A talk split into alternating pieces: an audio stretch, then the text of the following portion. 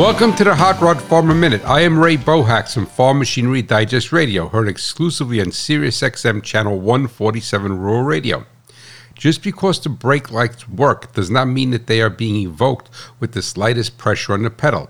It is always a good idea to confirm any brake pedal activity will illuminate the bulbs. What I like to do is either wait until it is dark or pull into the shed or garage.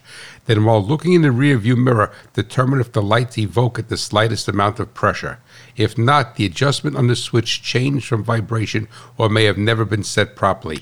Agriculture runs on machinery, profits on reliability.